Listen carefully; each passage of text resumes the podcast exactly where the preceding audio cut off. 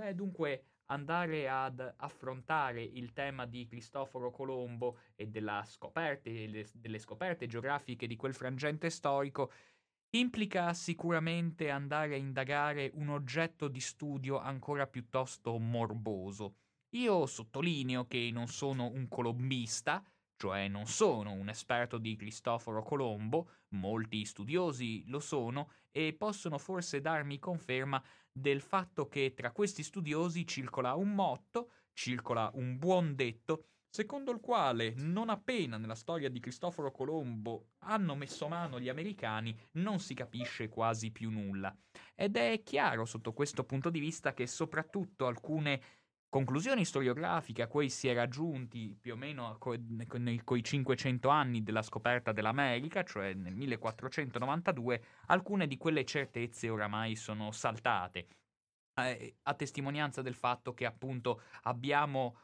come conclusione ai giorni odierni sostanzialmente ben quattro interpretazioni dell'impresa colombiana che tra loro si fecondano e si contaminano. Abbiamo certamente un'interpretazione, quella di Svetan Totrov, che vede la scoperta dell'America come una scoperta dell'alterità rispetto all'uomo occidentale. Abbiamo invece uno, abbiamo invece storici spagnoli come Juan Gil che invece preferiscono vedere la scoperta dell'America come una questione legata alla dimensione mistico-religiosa. Abbiamo invece studiosi, e su questa scia peraltro si colloca anche Ruggero Guarino, un italiano, ma che si fa a sua volta fecondare da altri studiosi che invece vedono, e in cui ci sono anche gli americani che ci mettono il loro zampino, vedono nella scoperta dell'America sostanzialmente un nuovo modo di conquistare lo spazio attraverso l'uso del linguaggio. Tutti aspetti piuttosto suggestivi e tuttavia accomunati da un aspetto che troviamo anche all'interno dei libri di storia, per una volta i libri di storia infatti dicono persino la verità, secondo il quale la scoperta dell'America avrebbe aperto le vie alla modernità. Con la scoperta dell'America inizia sostanzialmente la modernità e credo che questo sia quanto mai confermabile alla luce appunto di ciò che è stato, di ciò che è stata l'impresa di Cristoforo Colombo. Cristoforo Colombo che appunto affronta questo viaggio andando alla scoperta di, delle isole, andando a scoperta di isole che ovviamente, come ben noto, lui pensava essere isole afferenti al continente asiatico, all'interno di una temperie storica dove le coste spagnole e portoghesi erano diventate quasi una vera e propria frontiera da far west, dove una serie di navigatori, di esploratori, di commercianti, di ardimentosi di varia natura intendevano esplorare tutto ciò che c'era al di là dell'oceano, di questo oceano tenebroso, avendo come punti di riferimento sempre una serie di globi, una serie di non vere e proprie tavole, non vere e proprie mappe per intenderci, ma per esempio una mappa, o per meglio dire un globo, tanto importante quasi quasi quanto commovente nel momento in cui lo si osserva, vale a dire il globo di Martin Beheim, che il vicentino Giovanni Pigafetta apostrofa addirittura come Martino il Boemo, questo Martin Beheim, per esempio, era stato l'autore di un vero e proprio mappamondo, di un vero e proprio globo, ancora oggi conservato presso il Museo Civico di Norimberga, dove è possibile osservare la concezione che vi era della dimensione spaziale all'interno del periodo in cui Colombo affronta i mari. Abbiamo sostanzialmente un'idea, come dire, intrisa del principio secondo cui la Terra sarebbe in corso di restringimento costante, una fobia che percorreva molti pensatori e molti studiosi di quel frangente storico e all'interno di quel globo di Martin Beheim appunto è possibile osservare questa costa spagnola, questa costa portoghese, tanto importante per questo altro esploratore da aver addirittura nel corso della sua esistenza finito per sposare la figlia del governatore delle Azzorre, vale a dire, come ben noto, quel gruppo di isole che più di altri si ritrova sì sotto giurisdizione spagnola, però proteso assolutamente verso l'Atlantico. Infatti, che al di là dell'oceano ci fosse qualcosa, era una conoscenza piuttosto diffusa all'interno dell'Europa del, del XV secolo. vale a dire relitti, imbarcazioni, persino osservazioni in lontananza di equipaggi a bordo di canoe si erano ripetuti nel corso dei secoli. Eppure la cosa sorprendente è che prima del 1400 nessuno aveva mai provato a varcare la soglia psicologica dell'oceano e a vedere ciò che stava dall'altra parte. Questa stagione degli esploratori quindi merita di essere scandagliato un po' più in profondità, perché proprio nel loro rivoluzionato contatto con lo spazio ci si rende conto che hanno aperto la strada a alcuni capisaldi della modernità così come ancora oggi la conosciamo. E chiaramente il primo navigatore che ha avuto il coraggio, mediante degli stratagemmi mentali inediti, di affrontare appunto questo vasto oceano per raggiungere l'altra parte dello stesso Atlantico è ovviamente Cristoforo Colombo. Cristoforo Colombo, figura di cui in realtà conosciamo piuttosto poco, se vogliamo dirla tutta, nel senso che sappiamo solo con certezza essere nato a Genova, o per meglio dire, se devo essere ancora più preciso, essere genovese. Il che già ci fa comprendere, da questa annotazione che vi sto facendo, di come all'epoca la dimensione delle città e quindi degli spazi non era scandagliata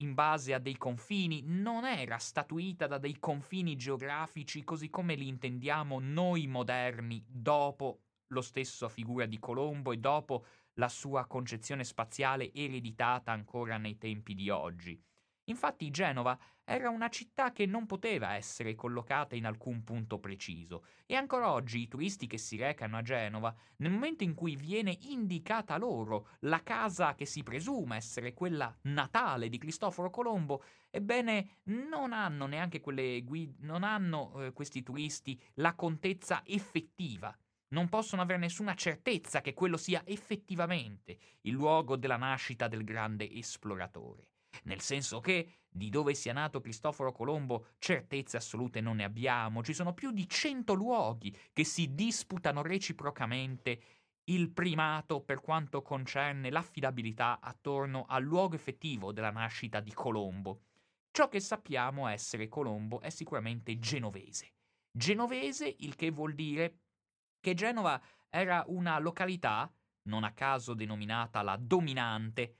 che non aveva dei confini territoriali che potevano essere solo confinati all'interno della Liguria. Ebbene, la potenza genovese si estendeva sostanzialmente da Cadice, Siviglia, fino alle porte di, della Crimea, fino al mar di Giaffa, fino quasi alle steppe dell'Europa orientale, dal momento che in ognuna di queste città, al fine di acquisirne i traffici, al fine di acquisirne le commesse commerciali, era possibile avere dei veri e propri quartieri, come li definiremmo al giorno d'oggi, dove a comandare erano degli autentici magistrati genovesi, a testimonianza del fatto di come Genova fosse un'espressione geografica che andava ben oltre la sua collocazione così come oggi la intendiamo. E questa provenienza geografica di Cristoforo Colombo, intrisa di traffici, di commerci, di commistioni, spiega molto della sua impresa.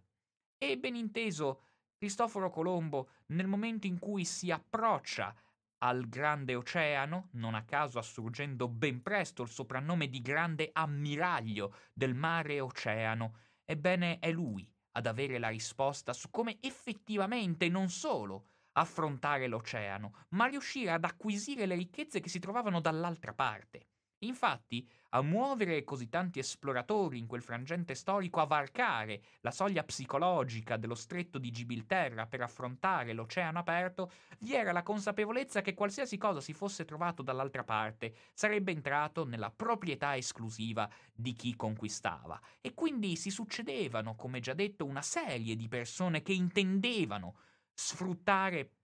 questa malconoscenza di ciò che stava dall'altra parte per ottenere dei vantaggi personali. Alla fine Colombo ci riesce. Colombo ci riesce grazie a degli accorgimenti che si possono già intuire andando a osservare cosa Cristoforo Colombo ha portato di sé lungo il suo viaggio. Viaggio che peraltro è stato tutt'altro che accidentale, il primo viaggio che ha fatto, ben inteso. Segnato sì dal suo sbarco all'interno dell'attuale isola di Guanahani, San Salvador, nell'arcipelago delle Bahamas, immediatamente al di sotto della costa degli Stati Uniti d'America. Ma la cosa che sconcerta è di come già nel corso del suo viaggio di ritorno Cristoforo Colombo aveva dovuto tener testa a degli autentici sabotatori portoghesi, i quali, consapevoli chissà come dell'importanza decisiva del viaggio di Cristoforo Colombo, avevano tentato di impossessarsi dei suoi averi e quantomeno di acquisire le informazioni che Colombo era riuscito a ottenere nel corso del suo viaggio. Ebbene, alla luce di ciò, spiegare dove stava la ricetta del successo di Cristoforo Colombo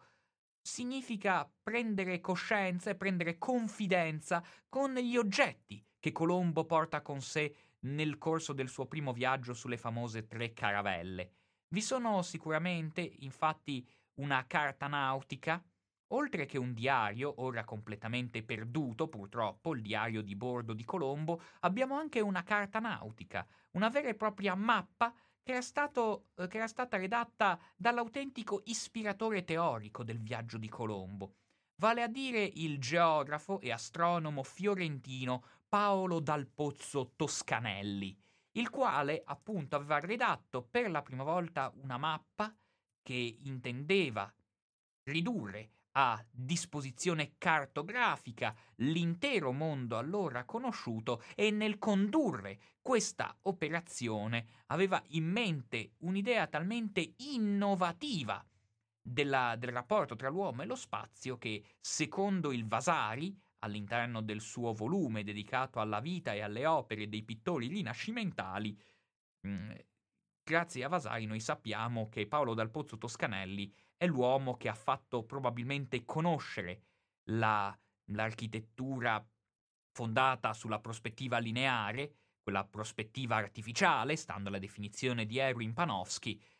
che costituisce, insomma, il, uno dei tratti decisivi della pittura rinascimentale in diretta innovazione e con evidente dirompenza rispetto alla pittura sino a quell'epoca conosciuta. Insomma, sarebbe stato, secondo Vasari, proprio un incontro tra Paolo del Pozzo Toscanelli e l'architetto fiorentino che si era occupato del portico degli innocenti a Firenze come prima struttura fondata sulla prospettiva lineare, sulla prospettiva geometrica, a fare in modo che questo stile architettonico e questo rapporto con lo spazio divenisse effettivamente conosciuto e di uso comune anche nella rappresentazione spaziale. È vero, Vasari mantiene una certa ambiguità quando deve descrivere questo dialogo che c'è stato tra appunto Paolo del Pozzo Toscanelli e l'architetto fiorentino. Non si sa esattamente chi sia stato a lanciare questa idea legata all'architettura fondata sulla prospettiva lineare, però è chiaro che Paolo del Pozzo Toscanelli ha avuto un ruolo. Vasari si mantiene forse volutamente, in modo ambiguo circa come si sia svolta esattamente la conversazione, sta di fatto l'importante è che Paolo dal Pozzo Toscanelli non solo ha ispirato direttamente Cristoforo Colombo garantendogli la produzione di una mappa cartografica che fosse il preludio indispensabile per la scoperta delle Americhe, ma un, eh, una consolidata storiografia vorrebbe che addirittura Paolo del Pozzo Toscanelli e Cristoforo Colombo abbiano avuto dei veri e propri dialoghi vicendevoli, vi sia stato quindi un incontro a tutti gli effetti tra queste due figure decisive. Non lo sappiamo con certezza, però è molto probabile presumerlo. E che il viaggio di Cristoforo Colombo fosse completamente diverso rispetto a quello che costituiva il modo di viaggiare fino a quel momento vigente, lo si può fare mediante un semplice giochetto, cioè andando a osservare il modo in cui viaggia Cristoforo Colombo, eh, confrontandolo col modo in cui viaggia per esempio Marco Polo. Andando infatti a leggere quella straordinaria opera che è stato Il Milione, qualsiasi sia la traduzione italiana che si va a scegliere, sapendo che Il Milione per molto tempo è stato un autentico best seller, all'interno del panorama editoriale europeo, anche se rammarica dirlo, Marco Polo non riceverà il becco di un quattrino di tutta questa opera letteraria, Sta di fatto che all'interno del milione di Marco Polo è possibile capire appunto come viaggiavano le persone sino al 1492. E per esempio,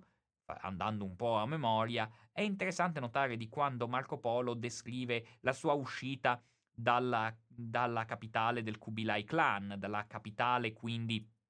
del, dell'impero mongolo che lui aveva esplorato e conosciuto con tanto affiatamento emotivo. Infatti si dice, dopo essere uscito dalla città di Gambaluk, dice chiaramente che ha incontrato una foresta. Questa foresta ha, lo ha costretto a spendere due giorni della sua vita per attraversarla.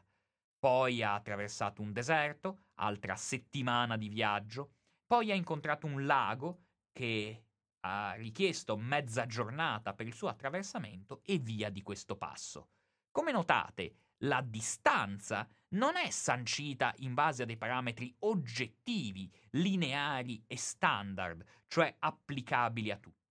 Al contrario, la distanza è qualcosa di strettamente legato alla persona del viaggiatore. È l'esperienza del viaggiatore che fissa sulla carta la descrizione della durata degli spazi. Invece, in Cristoforo Colombo, vi è un vere, una vera e propria esigenza di standardizzare le distanze. Vi è l'esigenza di adoperare un parametro standard che vuol dire quindi applicato e applicabile da tutti, senza fraintendimenti, senza soggettivismi, senza mettere il viaggiatore al centro della scena, dal momento che Marco Polo spesso e volentieri scriveva guarda, per compiere questo attraversamento saranno richiesti almeno due giorni della tua vita. Frase emblematica di un modo di intendere lo spazio che Cristoforo Colombo intende completamente smantellare. Per Cristoforo Colombo, infatti, la direttiva non poteva che essere direttamente connessa con una misura che doveva essere replicata a tutti i costi quale che fosse il viaggiatore che si addentrava all'interno del mare oceano e così Cristoforo Colombo adopera una vera e propria lega come unità di misura per l'attraversamento dei mari. Questa lega, su cui non mi soffermo di che tipo di lega si trattasse, se fosse in qualche modo confrontabile, paragonabile con la lega che è stata adottata come metodo di misura dopo la rivoluzione francese, un dibattito che alcuni storici fanno, su cui non vi tedio a riguardo, non sappiamo infatti esattamente di che lega si trattasse, eh, considerato ecco, quello che Colombo riportava all'interno delle sue dichiarazioni, tuttavia la cosa importante da sottolineare è che Cristoforo Colombo in questo modo intendeva assumere in modo oggettivo determinati parametri per la percorrenza di determinate aree geografiche.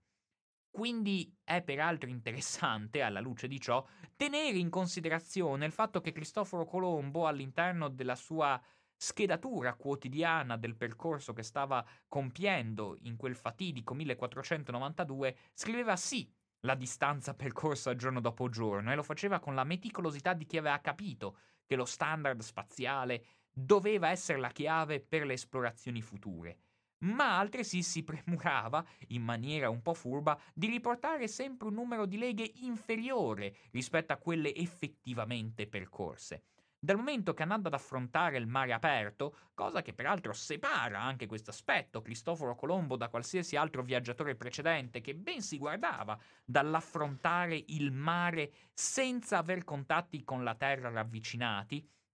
Ebbene, all'interno di quest'ottica ci sorprende di come Cristoforo Colombo, timoroso che il suo equipaggio facesse di lì a breve un ammutinamento e prendesse il controllo delle carte nautiche, aveva premura di riportare sempre un numero minore di miglia percorse, per meglio dire di leghe percorse, onde fare in modo che osservando le leghe spagnole che erano state protagoniste del viaggio sino a quel momento, le persone che assumevano il controllo delle imbarcazioni non si spaventassero troppo all'idea di essere lontanissimi dalla terraferma sinora conosciuta. Certo, Cristoforo Colombo pensava che la Terra fosse molto più piccola, ed era idea piuttosto comune in quel frangente storico rispetto a quella che si è effettivamente sviluppata. Però sta di fatto che Cristoforo Colombo, proprio per venire incontro ai suoi uomini e fare in modo che gli, uo- suoi, gli, uomini del suo equipaggio continuassero a remare verso l'ignoto, aveva addirittura dovuto proporre un premio. Un premio composto di una quantità piuttosto rilevante di denaro, vale a dire 10.000 maravidi a chiunque avesse avvistato per primo la Terra. E noi così sappiamo che in effetti alle 2 del mattino del 12 ottobre 1492 la vedetta Rodrigo de Triana afferma di aver osservato per, per la prima volta la Terra. E però venne gelato immediatamente da Cristoforo Colombo. No, disse Colombo, l'ho vista prima io, la Terra facendo in modo che quindi quel premio sostanzioso di 10.000 maravidi venisse accaparrato direttamente da Cristoforo Colombo. Però vi devo dire la verità, nel corso di tutta questa relazione che faremo sulle esplorazioni di Colombo, ci accorgeremo di come Colombo aveva perfettamente ragione nel richiedere il monopolio su questa somma di denaro. Perché infatti non dobbiamo dimenticare che questa vicenda della mancata riscossione del premio in denaro da parte di Rodrigo de Triana si tradurrà in uno strascico giudiziario talmente estenuante da essere tutto sommato di grande interesse per gli studiosi di storia dal momento che ha offerto tutta una messe di documentazioni circa chi ha avvistato per primo la Terra in America. Ci fu appunto uno strascico dal punto di vista dell'appuramento giudiziario di ciò che era avvenuto su quella fatidica caravella il 12 ottobre 1492 al punto che Cristoforo Colombo dovrà dichiarare in nero su bianco che lui, poche ore prima che Rodrigo de Triana osservasse la Terra, aveva, dato che non era riuscito a dormire, aveva fatto un giro sulla tolda della sua caravella insieme a Gutierrez, il Nostromo, figura che quindi assurge in quest'ottica da testimone di quanto Colombo va osservando, e Colombo dice e mentre camminava sulla tolda della sua caravella si era accorto che in lontananza c'era un piccolo lume, quasi fosse la candela di una processione. Un piccolo lume che si accendeva e si spegneva, che sembrava spegnersi analogamente al cero che eh, fa da principio di una processione. Una candela che grazie alle intemperie del vento continuamente vedeva una fiamma instabile, una fiamma fragile, una fiamma precaria che si accendeva e si spegneva e Cristoforo Colombo in base a questa testimonianza può ergersi a uomo che effettivamente merita il premio in denaro per essere riuscito a osservare per la prima volta la tanto agognata terra. La cosa che peraltro viene sottolineata da uno dei primi cronisti dell'epopea colombiana, vale a dire il geografo Francisco de Oviedo, è quello di tenere in considerazione che Rodrigo de Triana disgustato per la corruzione della giustizia spagnola, dopo questa vicenda, vedendo che i magistrati danno ragione a Colombo, deciderà di abbandonare completamente la Spagna, di diventare maomettano e di andare a vivere in Marocco. Vabbè, chiusa questa parentesi di colore, è interessante per me notare di come tuttavia Colombo avesse perfettamente ragione nel momento in cui rivendicava sulla sua persona la responsabilità di aver avvistato per primo la Terra. Infatti, la sua idea era un'idea che in per sé conteneva in nuce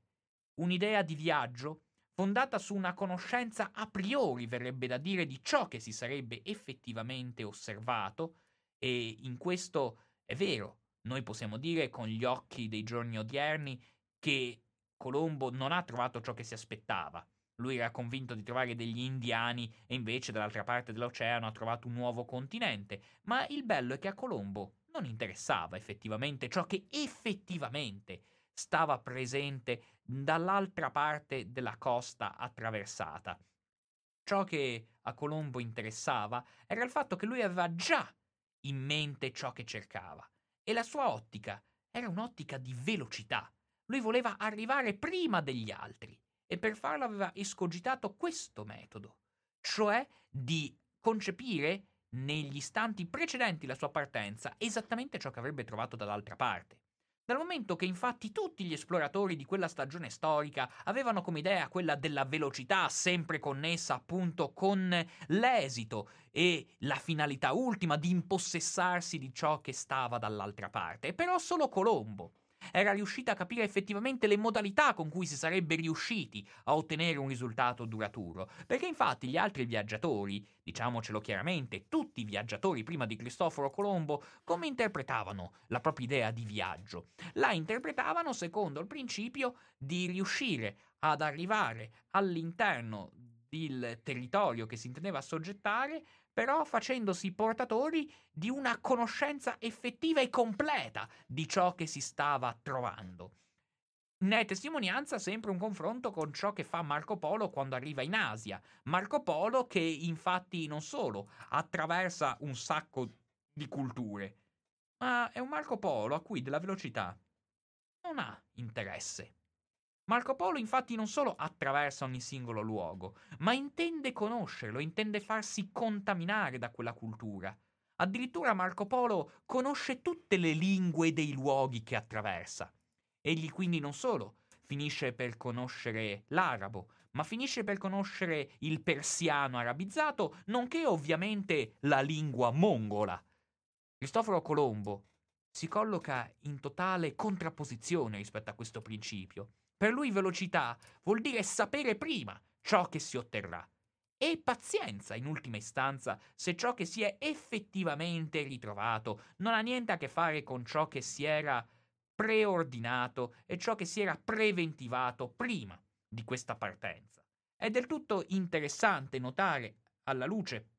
di questo aspetto, di come un fattore decisivo derivasse in quest'ambito dal modo in cui Cristoforo Colombo gestisce lo spazio che vuole attraversare. Infatti non c'è più nell'ottica di Colombo l'idea di usare un globo, una struttura sferica come modello per iniziare a concepire il viaggio da compiere. Infatti, noi dobbiamo considerare che all'epoca l'idea della Terra era un'idea piuttosto singolare, ove si riteneva che prendendo in mano una rappresentazione del pianeta, avessimo sì a che fare con una sfera, ma con una sfera composta per la stragrande maggioranza, per circa 4 quinti se non ricordo male, da acqua, e dove le terre emerse sarebbero state una sorta di eccezione rispetto a un continente dominato dagli oceani. Questa idea risentiva un po' di un, mhmm, di un, postulato, de, di un postulato risalente addirittura all'epoca di Aristotele, secondo cui, proprio grazie a quest'ultimo filosofo, si reputava di come la Terra fosse interamente ricoperta dall'acqua. E poi qui e là emergesse della Terra emersa. E anzi, ci si domandava in effetti a quell'epoca come fosse possibile che ci fosse della Terra emersa in un, in un contesto globoso interamente concepito come pre- impregnato di acqua. Per giustificare la presenza della terra emersa si faceva ricorso sicuramente alle sacre scritture, ove per esempio si affermava che dopo il diluvio universale vi era stata, grazie all'intercessione di nostro Signore, l'emersione di un blocco di terraferma ove grazie alla terraferma sarebbe stato possibile vedere il sorgere della cristianità. E anche questo infatti spiega come mai prima del 1400 nessuno aveva pensato di attraversare l'oceano e vedere ciò che c'era dopo. Perché significava mettere in discussione questo postulato delle sacre scritture secondo cui le terre emerse sarebbero state appannaggio esclusivo della cristianità. Com'era con- concepibile ritenere che ci fossero altre popolazioni al di là dell'oceano. È per questo che sarà necessario l'intervento di Cristoforo Colombo con la sua grande elasticità mentale per provare a uscire da questo schema.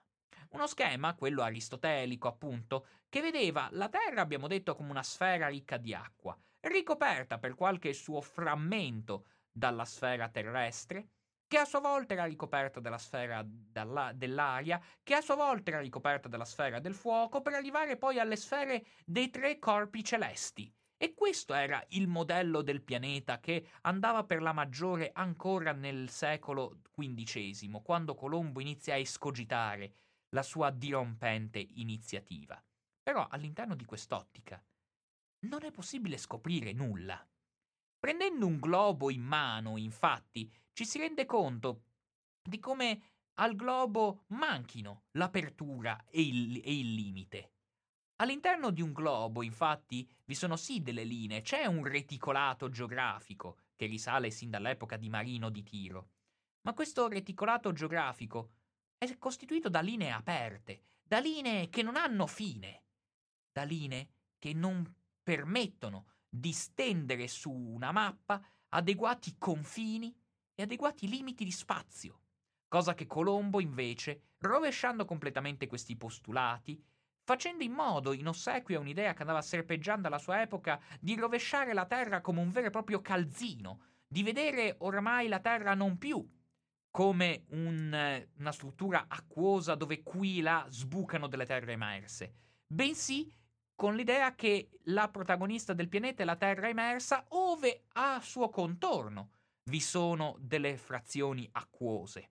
Insomma, il principio della Terra viene completamente rovesciato e non a caso, intorno al 1400, si inizia a usare una locuzione, quella di globo terracqueo, mm, locuzione peraltro oggi abbastanza in disuso, ove ci si accorge che per la prima volta la terra e l'acqua vengono poste esclusivamente sullo stesso piano.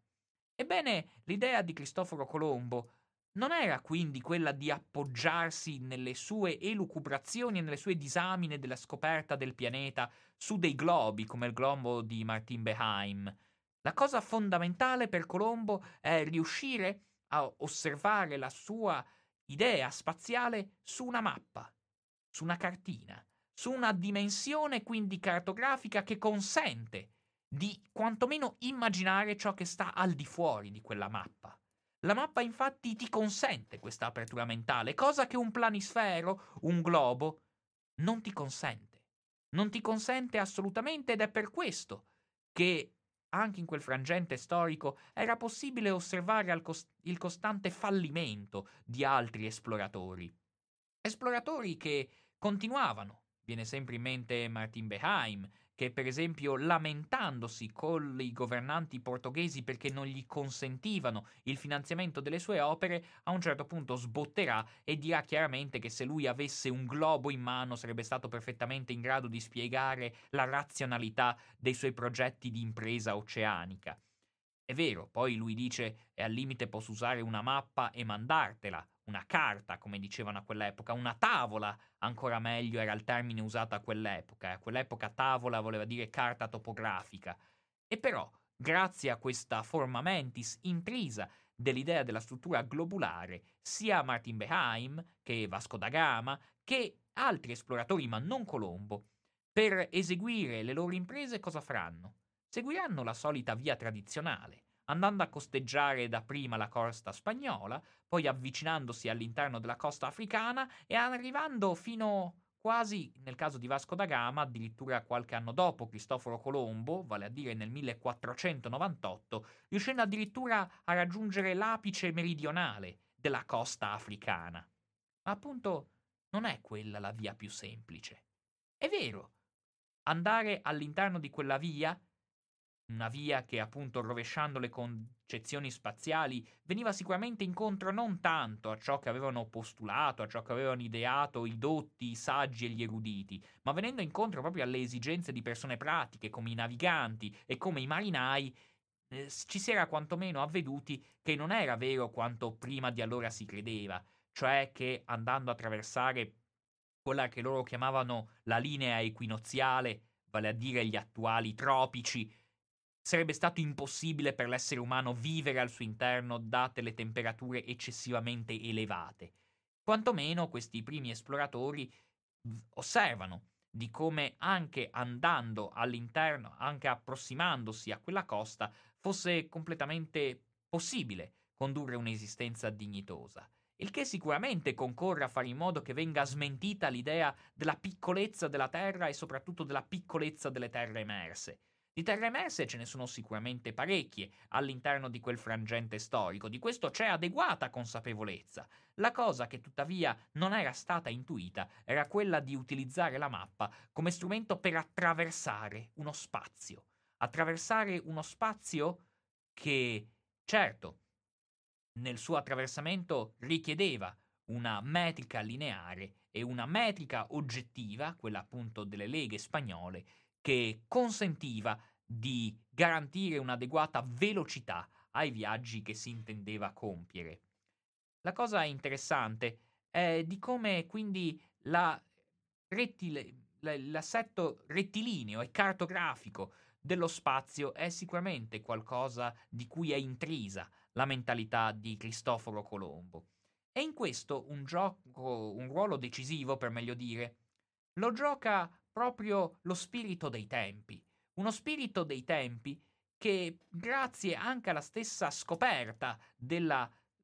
della prospettiva lineare, fa in modo che, per esempio, un inviato del Vaticano come Leon Battista Alberti, nel momento in cui va a visitare l'opera di Brunelleschi, appunto questo portico,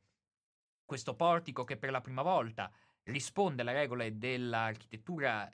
fondata sulla prospettiva lineare, ne rimane talmente sconvolto, consapevole della rivoluzione spaziale insita in quel modo di approcciare allo spazio che cambierà completamente la sua firma, il suo logo, diventando un vero e proprio occhio che vola, una sorta di stemma della propria opera scientifica dove in basso appariva una scritta in latino, quiditum, come dire, direbbero i romani, embè, e mo? È proprio quello, l'ottica con cui si intende vivere la rivoluzione spaziale incipiente in quegli anni. Vale a dire l'idea secondo cui abbiamo un vero e proprio occhio che vola, occhio che vola perché sembra quasi distaccarsi dall'esperienza soggettiva di chi approccia allo spazio per assumersi una posizione esterna, esterna all'uomo, che guarda l'uomo dall'alto e che intende farlo sottraendosi alle emozioni, alle palpitazioni del singolo viaggiatore. E il fatto che questa che questo modo di concepire lo spazio sia stato tanto dirompente quanto decisivo per le sorti anche del giorno odierno, ci è, per esempio, testimoniato dal fatto che oggi quell'occhio che vola e che assume gli stessi comportamenti, verrebbe da dire umani, avendo la stessa razionalità umana, oggi è diventato realtà e si chiama drone. Ma è proprio nel 1400 che si inizia a concepire l'idea di un soggetto che possa distaccarsi dalla corporalità umana per intraprendere una disamina accurata e matematica degli spazi. Infatti, a far capire il modo in cui eh, è impossibile mediante un globo osservare la possibilità di scoprire nuovi continenti è proprio una branca della matematica, la cosiddetta topologia, vale a dire una geometria che ci dimostra, in maniera piuttosto nitida, di come appunto un globo, non avendo confini, rende impossibile pensare a superare, pensare a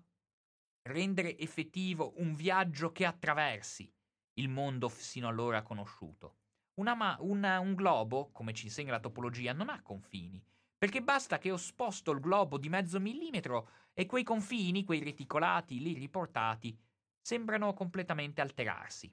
Invece, con la mappa, con la tradizione cartografica, ebbene è lì che abbiamo il decisivo riorientamento nello spazio, funzionale per lo stesso principio di modernità.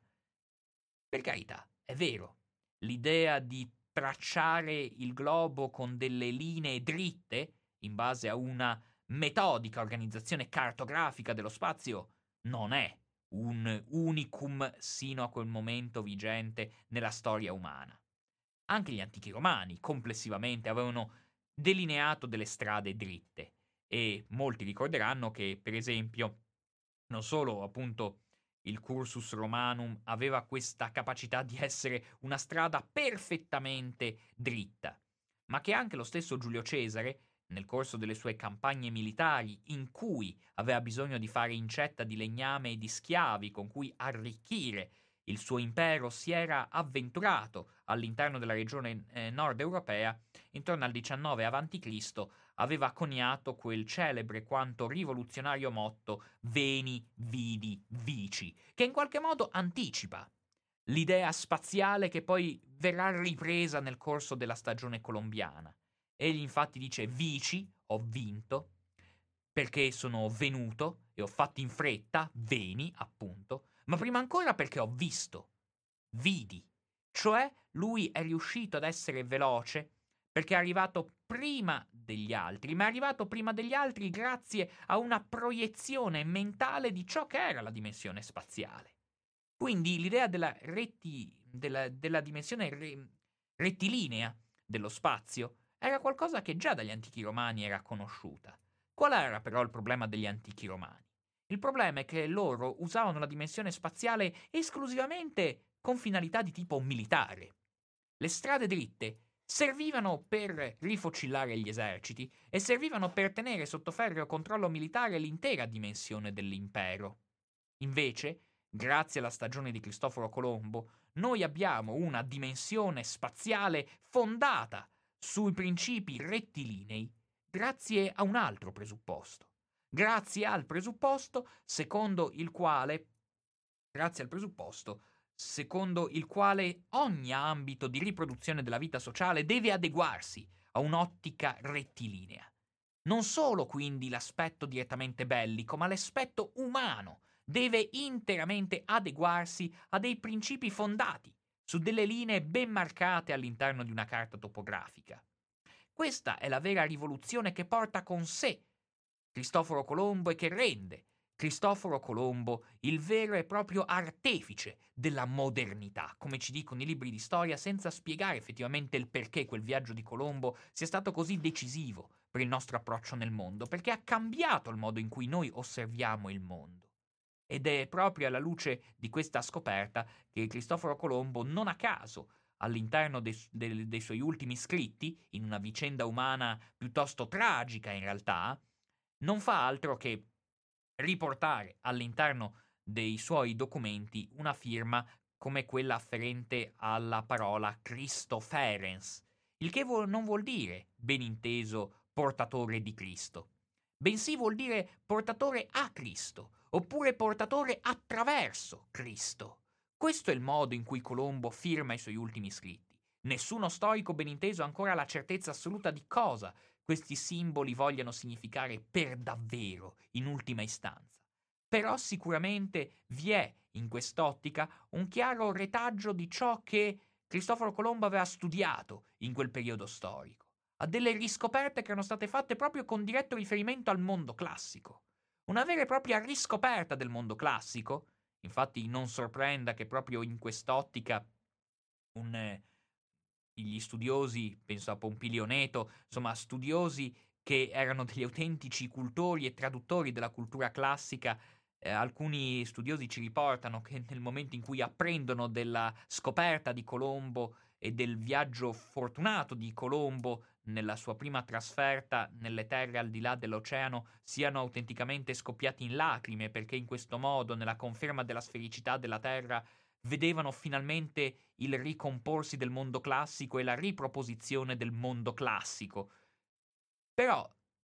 sicuro, anche se questa era un'idea che alla luce di ciò che è avvenuto successivamente appare del tutto infondata, il mondo classico certo non si è ripresentato, sta di fatto che comunque Colombo all'interno della sua opera si rende conto che sta rivalutando alcuni principi tipici, alcuni procedimenti tipici della stagione classica. Nella stagione classica, infatti, vi era stato un autore che ripetutamente viene tradotto nel corso di quegli anni. Per esempio, mi viene in mente lo stesso Erasmus, Erasmo da Rotterdam, che persino anni dopo l'impresa colombiana, siamo più o meno nel 1533, traduce per esempio quest'opera classica che adesso vi sto per riportare. E quest'opera classica è quella direttamente afferente a Tolomeo, Tolomeo era un personaggio che viveva all'apice dell'espansione territoriale dell'impero romano, siamo più o meno nel secondo secolo d.C., e Tolomeo viveva all'interno di quella che è stata una delle città più straordinarie della storia umana, cioè Alessandria d'Egitto, un luogo in cui tutte le culture, tutti i saperi, tutte le, radiz- le tradizioni, tutte le erudizioni, tutte le religioni si mescolavano a vicenda, si contaminavano, si fertilizzavano e si miglioravano reciprocamente. E all'interno di questo contesto Tolomeo ha un'intuizione geniale, cioè ridurre la dimensione tridimensionale della costruzione dello spazio, eliminando le tenebre, eliminando l'oscurità, eliminando la profondità, eliminando la terza posizione, per ridurre la, la raffigurazione spaziale a una vera e propria mappa, per ridurre la dimensione spaziale a due dimensioni, su cui è possibile innestare un ragionamento afferente a ciò che si intende scoprire, ciò che si intende conoscere all'interno di quella rappresentazione. Ed è proprio in quest'ottica che Colombo compie il suo viaggio decisivo. Non a caso, appunto, Tolomeo che viene dimenticato mh, con la fine dell'impero romano, ma viene riscoperto con molte ripetute tradizioni, peraltro anche in volgare, all'interno del periodo del XV secolo. Quindi non sorprenda che proprio in quel periodo Colombo può pensare al suo viaggio. Si trova all'interno di un contesto che è ben lungi dall'essere quello medievale, dove se, pote- se volevi conoscere la figura di Tolomeo eri obbligato a rivolgerti, per esempio, alle traduzioni arabe, eri costretto sostanzialmente ad andare quantomeno in Sicilia perché solo gli arabi erano riusciti a mantenere la traduzione dell'opera tolemaica. Ebbene, per capire Tolomeo, Cristoforo Colombo invece si ritrova in un contesto molto più interessato a quello che lui riportava. E Tolomeo, nel ridurre la dimensione tridimensionale dello spazio a una dimensione cartografica, compie una vera e propria proiezione. È così che viene definita. Proiezione che, in base a un'acuta osservazione di Umberto Eco, che ragionava sulle proiezioni parlando di tutt'altro, però con dei ragionamenti che possono comodamente applicarsi a ciò che stiamo dicendo in questa relazione, ebbene la proiezione, lui eh, specificava, è un modo di intendere le cose che è direttamente collegato con l'alchimia, vale a dire con la trasformazione radicale in qualcosa di più nobile. La polvere di proiezione, ci ricorda Umberto Eco, è la polvere che distesa sul piombo o sul sasso permette al piombo o al sasso di trasformarsi in oro. Questa è la polvere di proiezione. E analogo con dei meccanismi tutto sommato analoghi, quando Tolomeo riduce la dimensione del globo all'interno di uno spazio cartografato, compie analogamente una, una trasformazione che non è solo una trasformazione di rappresentazione in sé per sé, è una trasformazione radicale del mondo, verrebbe da dire. È un modo diverso di gestire l'intero globo. Ed è proprio alla luce di quest'ottica che occorre ragionare, per esempio, attorno a chi per primo ha steso nero su bianco le parole più nitide, attorno al significato della modernità impressa da Tolomeo e impressa successivamente dalle conquiste di Cristoforo Colombo. Perché certo, nel corso degli anni sarà sempre del tutto evidente di come le stesse mappe del cantino sono le prime mappe che vengono stese per essere osservate direttamente dalla corte di Ferrara, l'ultima grande corte rinascimentale italiana, dove appunto è possibile osservare le prime delineazioni su carta topografica della costa brasiliana, cioè delle coste che per prime erano state scoperte da Cristoforo Colombo. Ed è interessante di come il fatto che da quelle coste fosse giunto per molto tempo del legno trascinato dalle correnti oceaniche verso la costa europea e la costa africana ha fatto in modo che quel luogo da cui proveniva il legno fosse chiamato proprio Brasile, in omaggio, ecco, alle, alle strutture lignee che venivano trascinate a partire da quelle coste. Ma è chiaro che in tutta quest'ottica, in tutta questa dimensione, Cristoforo Colombo, la cosa che lui aveva bene in testa, non era appunto andare a delineare con nettezza ciò che si trovava dall'altra parte, perché lui già sapeva ciò che stava dall'altra parte. E poco importa, lo ripeto, che quella fosse una vera e propria illusione perché effettivamente Cristoforo Colombo non si era reso conto di ciò che aveva trovato. Ebbene, una persona che invece dà una chiara definizione di ciò che Colombo osserva è una persona che sui banchi di scuola abbiamo conosciuto come filosofo, il più noioso, il più soporifero, il più complicato tra i filosofi. Mi riferisco a Immanuel Kant, il quale, Immanuel Kant, non dobbiamo dimenticarci che era anzitutto un geografo, era un professore di geografia ed è sicuramente ancora oggi uno tra i maestri più importanti di alcuni tra i più prestigiosi geografi mondiali. Ebbene, Immanuel Kant, andando a redigere la seconda edizione della sua critica della ragion pura, testo che evidentemente veniva reputato troppo complicato per il pubblico, quindi alla vigilia della rivoluzione francese, non a caso la rivoluzione della modernità, siamo nel 1787, due anni prima della presa della Bastiglia, Immanuel Kant pubblica questa seconda edizione dove fa una premessa che era frutto di alcuni appunti che lui aveva riportato nel corso della sua esistenza e che fino a quel momento aveva tenuti per sé, a testimonianza di come a quell'epoca le grandi menti e le grandi personalità, prima di riportare nero su bianco qualcosa, le custodivano all'interno dei propri anfratti dell'animo per molto tempo. Immanuel Kant dice nettamente che il vero viaggiatore, e non a caso Cristoforo Colombo ha permesso l'esordio della modernità proprio grazie a un viaggio, lui forse il viaggiatore per eccellenza, e dice chiaramente Kant che il vero viaggiatore non è quello che si lascia contaminare da ciò che vede nel corso della sua trasferta. Bensì il vero viaggio risiede, e qui vado un po' a memoria a livello testuale, risiede nello spazio buio che abbiamo in mente noi. Vale a dire, il viaggiatore non costruisce la sua idea del mondo sulla base della sua osservazione che si pretende oggettiva. No, il viaggiatore prima redige su un testo ciò che intende trovare e così gli viene, la, gli viene permessa la realizzazione effettiva di ciò che va cercando. Il vero viaggiatore, la, il viaggio, la trasferta, ce l'ha in testa. È lì che risiede il segreto del viaggio. E Colombo ne è testimonianza eloquente, dal momento che, nella sua ottica, non stava la redazione di una mappa successiva a ciò che lui poteva scorgere. Al contrario, lui redige la mappa prima e domanda alla mappa determinate informazioni sulla base di alcune risposte che lui ha già predeterminato prima del viaggio stesso.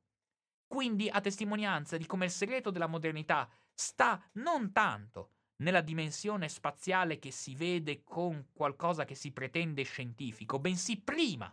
in quello che il viaggiatore si propone di ottenere, che il ricercatore si propone di ottenere e successivamente riesce quindi conseguentemente ad avere una risposta già comunque precostituita. È così, scrive Immanuel Kant, che per esempio si riesce a spiegare come è stato possibile che Talete, o chi per esso, ha potuto risalire a come determinare la superficie di un triangolo, perché il triangolo era stato disegnato da Talete stesso. Era Talete che aveva disegnato il triangolo prima nella sua testa e poi aveva chiesto a quella figura una possibilità di ottenere una risposta.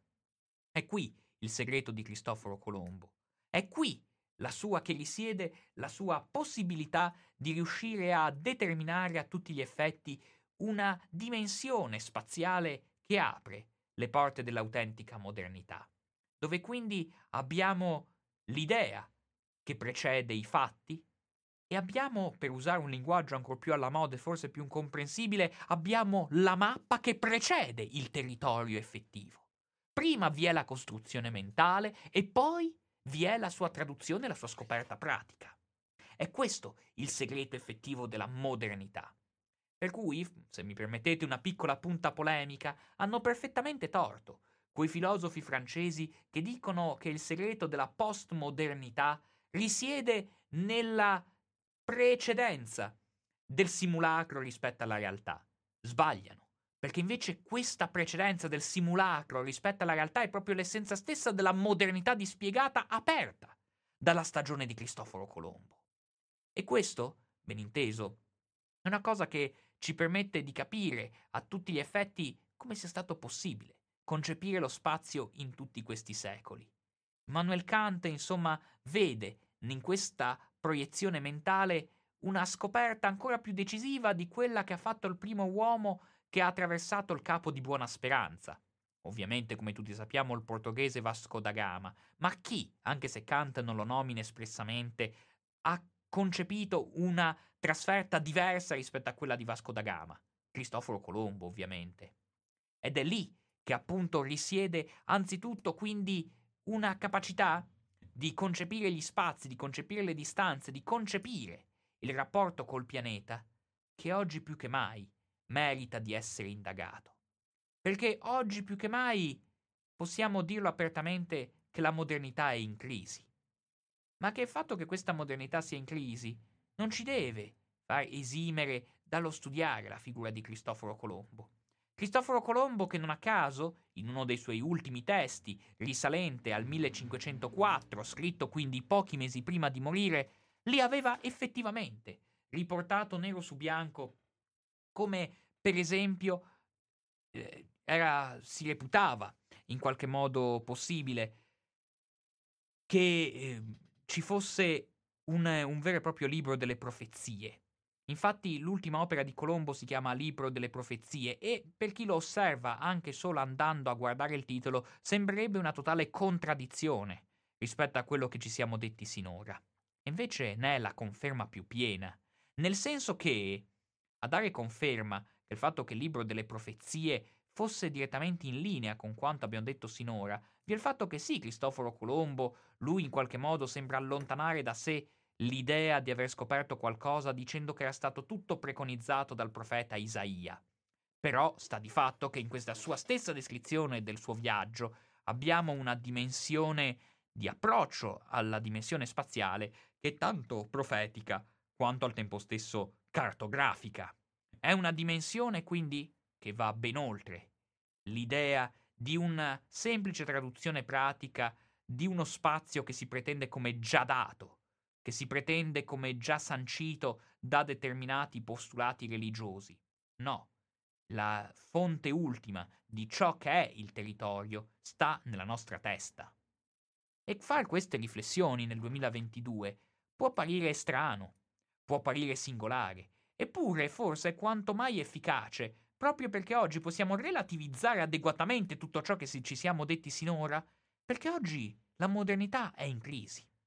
quel modello spaziale è entrato in crisi. Lo possiamo dire apertamente. È entrato in crisi a partire da un evento di cui all'epoca nessuno mm, si, si, poneva grossi, su cui all'epoca nessuno si era posto grosse aspettative. Mi riferisco a quanto avviene nell'estate del 1969, un periodo storico in cui tutto il mondo sta con lo sguardo all'insù ad osservare i primi uomini che sbarcano sulla Luna, dimenticando di un evento che in maniera molto più silenziosa e molto più in sordina stava avvenendo, sempre all'interno del suolo americano, e che avrebbe cambiato completamente il corso della storia e l'approccio stesso allo spazio così come sancito da Colombo. Vale a dire, due computer, una a Los Angeles e una a New York, iniziano a comunicare tra di loro in tempo reale. È nata la rete, è nata quella, per meglio dire, che in modo un po' esemplificativo e in modo un po' superficiale ancora oggi chiamiamo rete. E la rete è una dimensione che fa completamente sparire dall'orizzonte tutto ciò che ci siamo detti riguardo allo spazio. Perché la dimensione spaziale dà elemento decisivo per l'organizzazione mm, delle società inizia a sparire. Nella rete non c'è lo spazio nella rete la dimensione spaziale perde di significato. E non a caso la postmodernità forse possiamo dire che inizia proprio in quell'istante, nel momento in cui ci si avvede in maniera definitiva di come questa dimensione effettivamente